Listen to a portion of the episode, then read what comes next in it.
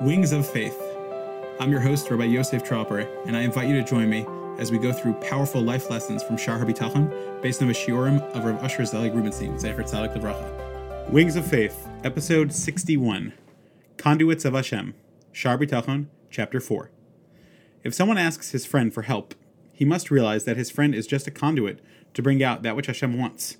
When one plants seeds in his field, he is not guaranteed that they will grow. Only Hashem's will determines success.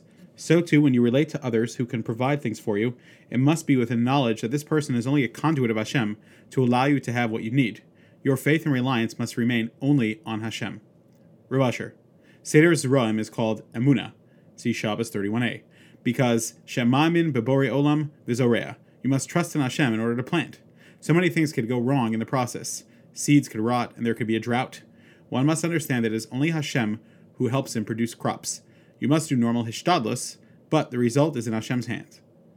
Asking someone for help, in Chovos Halevavos' above example, is part of normal hishtadlus, but the focus is always on the knowledge that Hashem is the provider.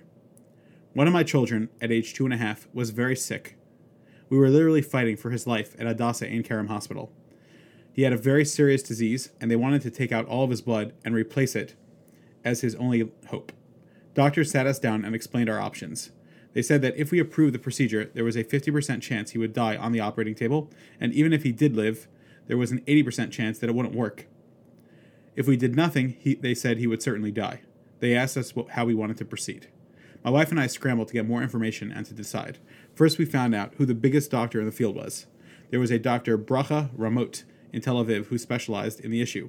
The referrer told me that to even get to see her, you need protexia, special privileges. But the Kadosh Baruch Hu doesn't need protexia. I got a number to reach her, called the number, and she answered the phone herself. She was very concerned about our case and listened to all the details.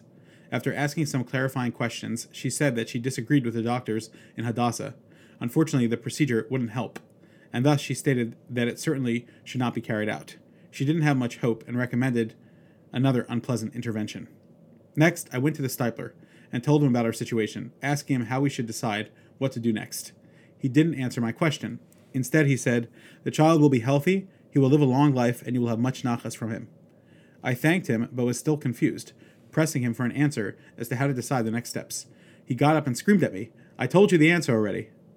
The next day, we came to the hospital to give our answer, and the doctors told us there was a fascinating change of events. The child, Baruch Hashem, seemed to be getting better. When we left the hospital a few weeks later, with a healthy child, the doctors told us that they were shocked and had not expected him to live. We knew that Hashem had helped us get the advice we needed and had cared for our needs. The Steipler was correct. He had told us the answer. Now, you may ask, when Hashem does miracles for us, does this deplete our zechusim, merits? The answer is probably yes. However, I think that it is counterbalanced by the reward you get for strengthening your emuna when you see Yad Hashem in action. The Ramban in Parshas Bo states that the entire purpose of a Torah is to teach us that we must always know that Hashem runs the world. Even though receiving divine intervention uses up your merits, you are making a new deposit if you acknowledge and thank Hashem for his salvation. This deposit is often greater than the original withdrawal. Chovos Halevavos. When Hashem gives you what you need through a conduit, you must first thank Hashem for what he did for you.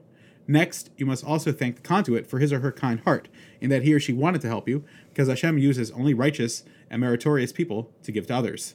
If, on the other hand, you didn't get what you wanted, don't blame the donor, but realize that Hashem doesn't want you to have it. Rav Usher. There are, of course, times that Hashem tells puppets to do what they don't want to do, such as in the story above that the puppet who had signed my documents. Sometimes Hashem pushes someone to give money to worthy causes, but overall, Hashem looks for deserving conduits to be the people who share with others. We still say thank you, but we know that it all comes from Hashem. Thank you for joining me in that excerpt from Wings of Faith, a full elucidation of Shar HaBitachon, spiced with powerful lessons and stories that bring Bitachon to life, based on the Shiurim of Rav Usher Zelig Rubenstein Zatzal. Learn more and purchase at laveerez.com.